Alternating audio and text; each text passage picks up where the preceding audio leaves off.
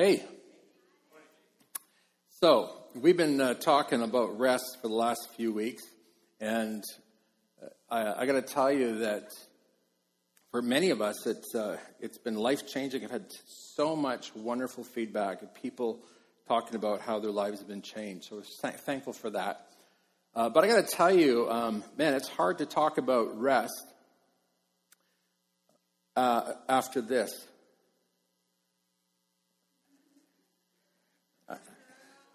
Did anybody see the game yesterday? So here I am, 10 after 11, pastor of a church, supposed to be preaching the next day, and here I am, wired. Anyway, no, I can't be, keep calm. The Jets are on. Uh, we got to keep praying for this team. And uh, how many believe that the that the prayers of the people in Winnipeg are greater than the prayers of the people in Nashville? Woohoo! I was debating whether I should wear a white shirt or not, but this will have to do. Yeah, you know, I, I like the way everybody's getting into this. Did you see this one? Environment Canada, outlook for southern Manitoba, white out. I thought it was good. But here's my favorite. So, all in favor, say aye. Uh, very good. Excellent. I'm glad we're all on the same page on this. I will just leave that up for a minute. How's that? We've come to the end of our series in Hebrew 4 about rest, and I think by now you understand that when we talk about rest, we're not just talking about, let me just move this out of the way here. We're not just talking about, about getting more sleep. There's a lot of people who get lots of sleep and it's just not enough. Uh, in fact, it's one of the marks of depression, isn't it? And yet, with all that sleep, they still don't have that internal rest. Some of us think that if we live stress free lives, then that in fact will help us, that maybe then we'll finally be at rest. But the fact of the matter is, is that God's peace and his contentment should be ours regardless of our circumstances. We said that. We can be happy, we can be content in spite of our circumstances. Let me just illustrate that the magazine Psychology Today, some of you have heard of it. They, they surveyed 56,000 Americans and every, asking everybody, what, what does it take to make you happy? Their answers varied, uh, but here's what, here's what they discovered as they were going over these results. They, they discovered that most of the things that people mentioned as the thing that makes them happy were things that had to do with external circumstances. Almost nobody talked about what actually goes on inside the heart. So let me just give you an example. People believe that once I, once I get out of school, once I graduate, then I'll be happy. Once I get accepted into university, then I'll be happy. Once I get my job, then I'll be happy. Once I get married, then I'll be happy. Uh, once I have kids, then I'll be happy. Once the kids leave home, then I'll be happy. There's a mother there laughing a little too hard.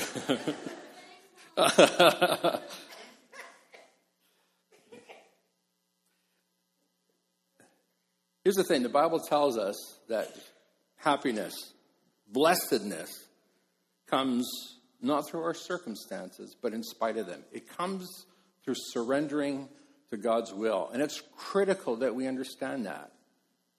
If you are a follower of Jesus Christ today, then you need to understand that being a Christian means that you are obeying Jesus. You are following in his steps all the time. You are doing what Jesus would do. You are doing what Jesus wants you to do. In fact, Jesus says, if you love me, you will what?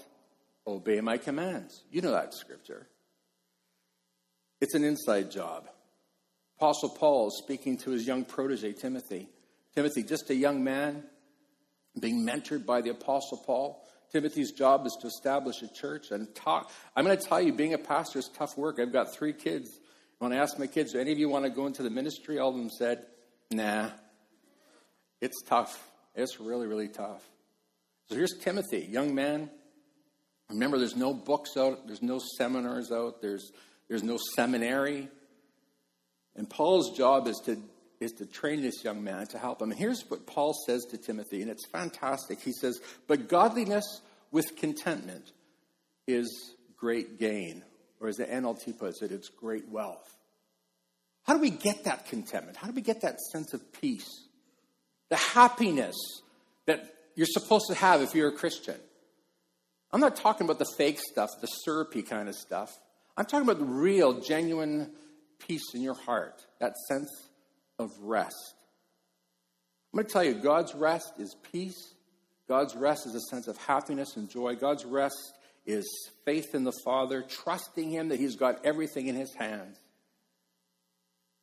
Folks, that's why I keep going to the Bible. I want to I find myself encouraged in the Lord. Some of you heard that term. Encourage yourself in the Lord. The way you, I encourage myself in the Lord is go to the scripture and let God speak to me. We always say that the Bible is, in fact, God speaking to me. When I pray, I'm speaking to God, but when I read the Bible, God is speaking to me. So, we understand that peace comes from God, that happiness, faith, it's all the fruit of the Spirit. But what happens? What happens when we lose that peace? What do we do when we have trouble resting? What do we do if the rest of God is eluding me? I know many of you here today are believers, some are not yet. But if you're a believer, I know how you feel. You're saying, Pastor, I don't want to fall. I don't want to lose the happiness of God. I want to have the joy of the Lord in my heart. But, Pastor, I'm having trouble resting in God. I've given my heart to Jesus, and I go to church, but I'm still restless. I'm still discontent. I don't have the peace that you're talking about. Well, let me just remind you of what the writer of Hebrews says. Remember, we are studying Hebrews chapter 4. Uh, let's move past that verse there, if you don't mind. So let us do our best to enter that rest. I want you to see those words, do our best. Let us do our best to enter that rest. But if we disobey God, as the people of Israel did, then we will fall. The children of Israel, as you know, because we've been talking about this for the last number of weeks, in fact, Hebrews chapter 4 references Israel and the fact that, that God wanted to bring them to the place of rest. That place of rest is called the promised land. Remember, Israel was in captivity in Egypt, and God delivered them through many miracles, through plagues and wonders and signs, and the pillar of fire by night and the pillar of cloud by day. And God led Israel very miraculously through the wilderness. course of about two and a half years, God delivered to them the Ten Commandments and the, the whole worship system of the Old Testament. God protected them. He fed them manna and water and meat gave them all that they needed. They didn't have to go and scrounge for it, but God delivered it to them. Really, really showed and proved to them that He was a loving Father that cared for them. And you, you know the story. And they come to the borders of the promised land. Ten, two spies say, Yes, we can do it. Ten spies say, No, we can't do it. Everybody, rather than believing God, rather than trusting God, they believe the ten spies that can only see disaster before them. Well, God says, okay, that's it. That was your last chance. You are now going to be wanderers for the rest of your life. And then 40 years later, there's a new generation that was ready to enter the promised land. I just want to stop and consider this for a moment.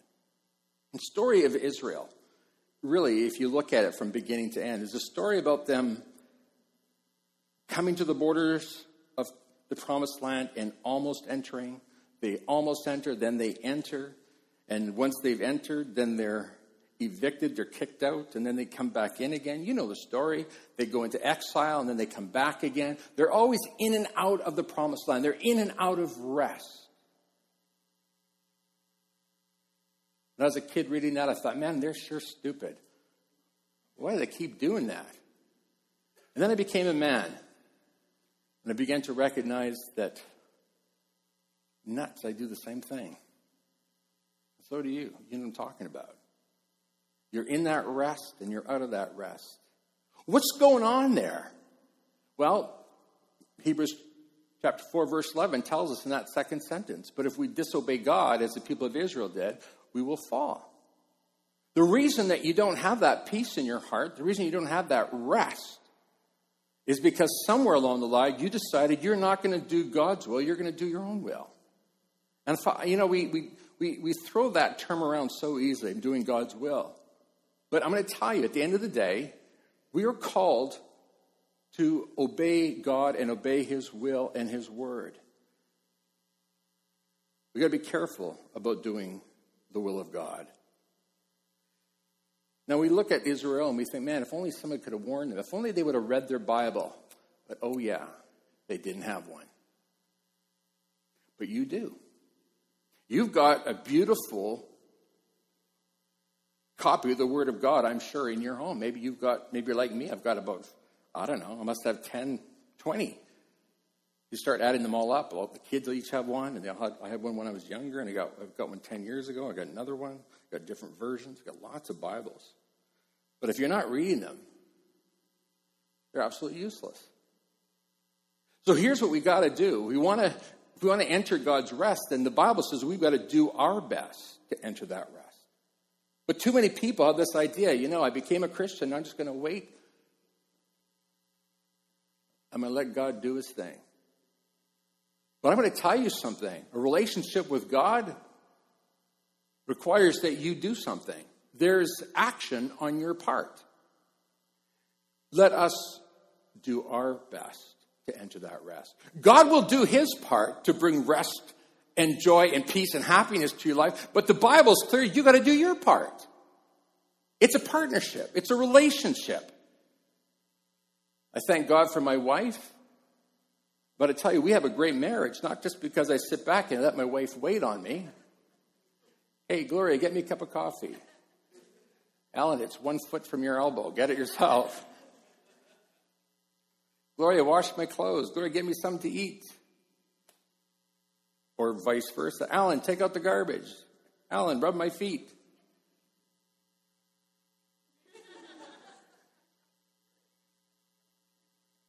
Partnership. God does his part, we do our part.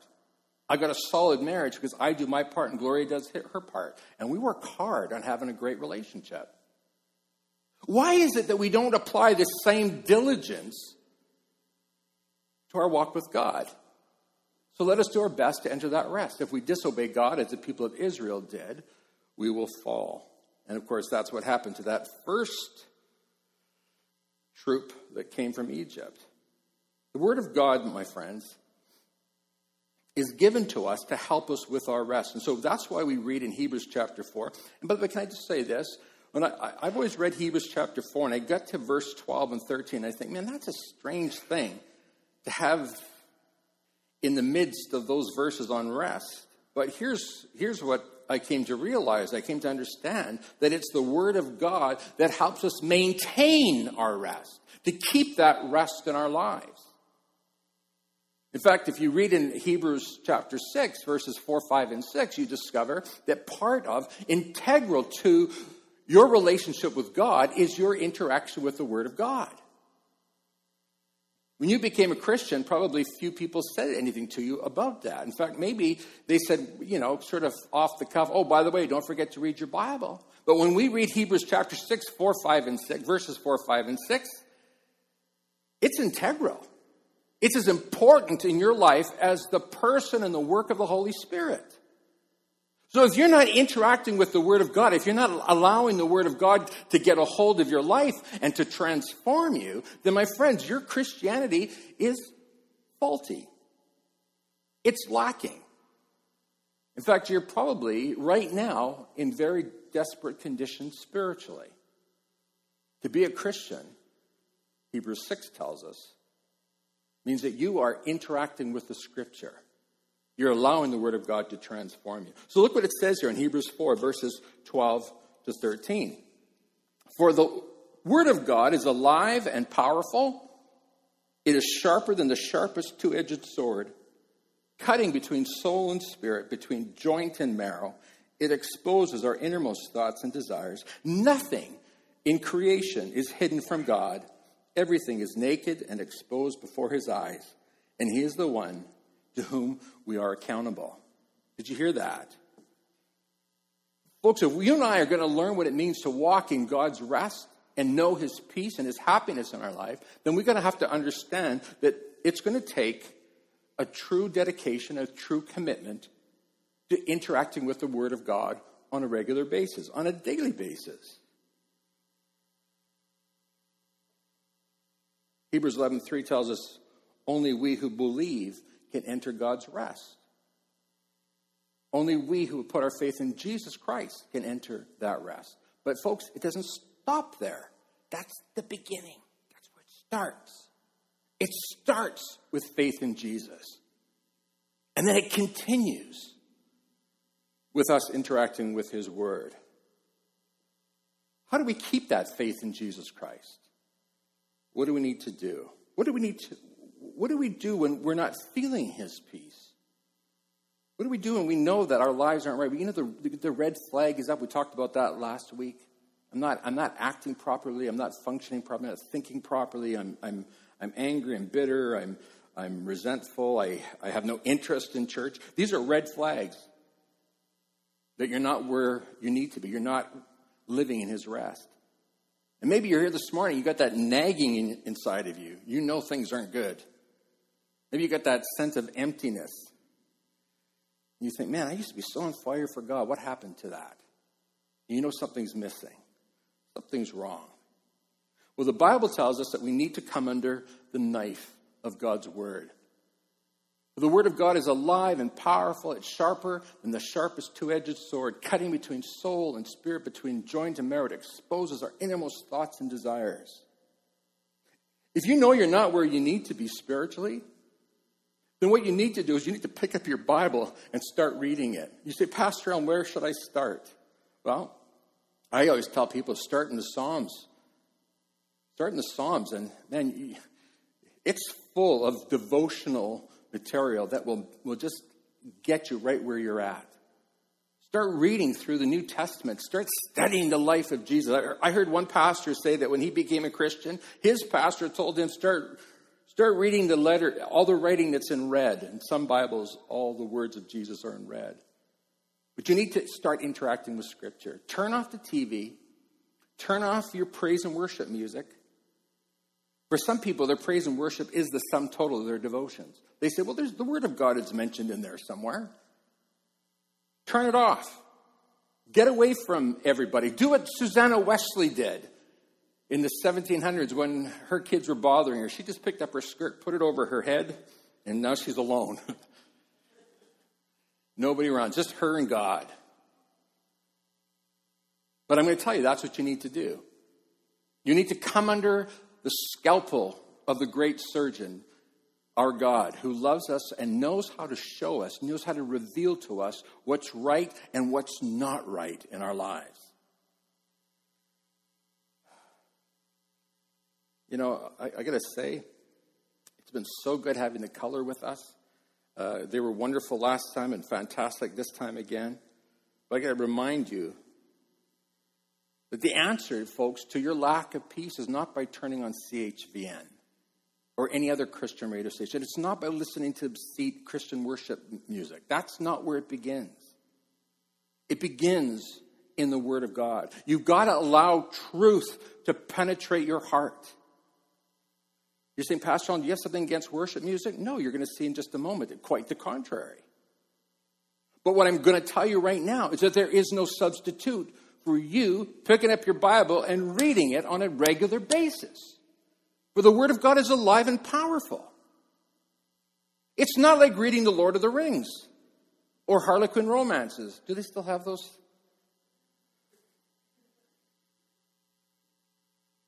Don't anybody admit to reading them.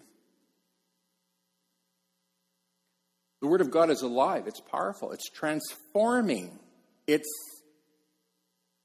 the power of God to make us the kind of people that we need to be. The way to get peace or rest back is to come under the power of the Word of God. Now, in, I'm going to just tell you right off the bat that when, when you open yourself up to the Word of God and allow the Word of God to speak to you, guess what happens? The Holy Spirit moves in and starts applying it to your heart. It starts revealing things to you about yourself. All of us sitting here today, we know of people uh, that, you know, they need tweaking in their personality. How many know what I'm talking about? Just nod. But don't point to anyone. yeah, there's, yeah, don't do that. And of course, you can't tell people what their faults are because you're not the Holy Spirit. And people, if you try to tell them what's wrong with you, you're going to say, Well, who do you think you are? You've got no right to judge me. And in a sense, they're right. But I'm going to tell you this if you're coming under the power of the Word of God and allowing it to expose your innermost thoughts and your desires, if you allow the Word of God to show you what's wrong in your life, folks, that's the beginning of transformation. That's the power of the Word of God.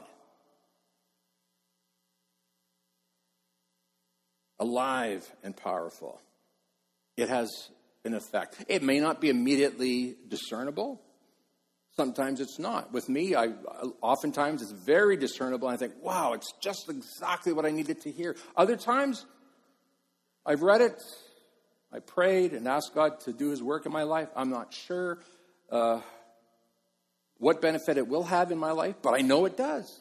Like drinking a cup of coffee or having a can of Coke. It absolutely has an effect on you. It's not necessarily discernible immediately, but something begins to happen. So you come to the Word of God, which is God's mighty scalpel. Picture God as a surgeon with a scalpel, ready to cut out of your life all the garbage, all the nonsense, all the, the hatred, the unforgiveness, all those things in your life that are not acceptable to Him. Like that lack of faith, that disobedience, that lack of discipline, that sin. You know, uh, 16 years ago, someone reminded me of this uh, earlier. Uh, I, my dentist discerned that I had a growth in my jaw, and so they sent me for all kinds of tests and, and X-rays. And once they've X-rayed it, they discovered that I actually had a tumor in my jaw. And while they were there X-raying all that, they also discovered I had some crazy wisdom teeth that weren't too smart. And they were growing in sideways. Rather than growing straight, they were growing this way. So they said, Look, at, uh, what do you want to do? I said, Well, what are you asking me for? I'm not a doctor. I didn't quite ask it like that. But I said, I want you to go in. I want you to do something about it. So that's what they did. They went in. They removed my, my wisdom teeth that were wonky, and they drilled into the side of my head. And I'm going to tell you, I was out of commission for eight weeks. And when they drilled into the side of my head to see if it was malignant or not, thank God it wasn't, they introduced Bell's palsy. So half of my face was, I don't know if anybody's ever seen that. It looked like my whole, this half of my face was full of Botox. I looked really good on this side. Someone asked, would you, do, would you do it again? Absolutely, without a doubt. It was the right thing to do. Come under the scalpel the drill, the sword. Do whatever it takes, I said. Use a saw, whatever you need to do. But get in there and deal with this. I want peace of mind. I want a sense of rest. There's the Spirit of God speaking to you right now. Because here's what God wants to do He wants to bring back to you your joy. He wants to bring joy back to your marriage. He wants to bring joy back to your family, your relationship with your kids. He wants you to have a sense of contentment that sense everything's going to be fine, everything's going to work out right. You heard some bad news? Don't worry. God's got it under control. Your rest comes from God, not from your circumstances. And it comes, my friends, by coming under the power of the Word of God and allowing Him to speak into our hearts those things that we need to hear. You know, Israel's story, they're coming to the promised land, they're leaving the promised land, they're being kicked out of the promised land, they're in exile. Nehemiah was a leader that God raised up. Israel has been kicked out of the promised land because of their sin and disobedience. They lost their rest. They're wanderers again. And God says, Okay, Israel, you've learned your lesson. You've been punished long enough. He raises up Nehemiah says, Nehemiah, bring the Israelites back to the promised land. And that's what they do. And when they get back to the promised land, they start establishing their city. They start building up the temple. They start building the walls of the city to keep it safe. But Nehemiah was smart because he knew that their biggest threat was not the external enemies, the biggest threat was the internal. It was sin, the threat of sin. And so, you know what he did? He called Ezra, the scribe. He says, Ezra, we're building this city up and we're doing a good job at protecting ourselves, but there's something far more important. We got to make sure that our internal life is what it needs to be. So, would you help us? And so, the Bible says that, that Ezra came with the Word of God. Turns out the Word of God was their greatest weapon against evil, against sin, against the, the devil, against the attacker, against the enemy. Nehemiah chapter 8, verses 1 to 3, it says, They asked Ezra, Bring out the book of the law of Moses. That's the Bible, in case you don't know. Which the Lord has given Israel to what? Obey. When God gave Israel the word of God, it was so that they would obey. So on October the 8th, Ezra the priest brought the book of the law before the assembly, which included the men and women and all the children old enough to understand. He faced the square just inside the water gate from early morning until noon and read aloud to everyone who could understand. And all the people listened closely to the book of the law, just like what you're doing. And after he'd read the book of the law, we skip down to verse 6. Then Ezra praised the Lord, the great God, and all the people chanted, Amen, Amen. Let's try that. Let's try one more time. As they lifted their hands, then they bowed down and worshiped the Lord with their faces to the ground. Hey, listening to worship music is fantastic, and especially the color. Tell everybody go buy a couple CDs, and if you don't have money with you, go online to iTunes and get it there. But here's what's going to happen, friends worship music is never supposed to be a substitute for your interaction with Scripture, allowing God to speak to you through Scripture. What worship music does is that it affirms and confirms the Word of God. It drives home the truth of God's Word. It was never meant as a substitute for your walk with God. You have to open your Bible up. You have to start reading it. You have to start using it. Somebody asked me the other day, Pastor Alan, what should I do? I, I, I'm not a great reader. And I said, open up the Psalms. Start reading through the Psalms one at a time. There's 31 chapters in Proverbs, read through a chapter of Proverbs every day, one for every day. And that person started doing that, and they, they now what they're doing is they're texting me, Pastor, did you see this verse? Did you see this proverb? That proverb? This is amazing, and I can't believe this is here. It's fantastic. What's going on? The Word of God, which is alive and powerful, is digging in now and revealing the truth and cutting away the nonsense, the garbage from that person's life. And I'm going to tell you, folks, is what I do all the time. Allow His Word to penetrate my heart. Because God has got so much work to do in Alan Duncalf yet. You would not believe it. Don't look at me like that. You're the same. God's got a lot of work to do in you, too. Folks, this is why we encourage people to have a daily walk with God. We, we call it a habit, a discipline, something you have to do on a daily basis. Because we know this is that if you are praying and reading your Bible every day, then we know that you're going to stay strong. If you're coming under the two edged sword of God who's who's exposing your innermost thoughts and desires, we know that God, by His Spirit, then can transform you and can change you. That's why we tell you habit number one you got to do it. Or it's a matter of life and death. You are not going to make it. This is why we tell you you got to come to church every Sunday. You have to hear the preaching of the Word of God.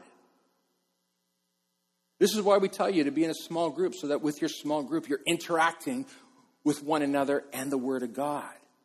This is why at the beginning of this year we asked everybody, please try to read through your Bible in 2018. Because we know that when you interact with Scripture, that's transforming. Because it is powerful and it is alive. It's got the power to transform you. Somebody at our small group said to me, Pastor Alan, I'm really having a hard time retaining what I've read. I don't quite remember it all. And I said to them, Hey, I can't remember what I ate yesterday, but that doesn't mean I'm going to stop eating. You may not remember what you read yesterday, but I'm going to tell you, folks, it's the Word of God is alive and powerful. It starts interacting with your spirit in a way you don't know anything about. The same way that your food interacts with your body and speaks to your body and, nourishes your body. That's what the Word of God does. There's a reason why people, why God says that we do not live by bread alone, but by every word that comes out of the mouth of God, because that is what transforms us. I just want to share with you one more verse. Psalm 119, verse 35. The writer of the psalm says, God, this is his prayer. Make me walk along the path of your commands. What is the path? What's the path of God's commands? It's his word. God, make me, work in me, so that I'll walk along that path of your word, of the Bible. For that is where my happiness is found. You've been looking for happiness in all the wrong places. The writer of Psalms gives us the secret, the answer. Husbands and wives, if you're not reading the Bible together, can I encourage you to do that? Start reading it together. Start reading a psalm together and praying, praying through that psalm. God, apply to our hearts. Transform us. We don't want to remain the way we are. We want things to keep getting better and better. Just down with me, please.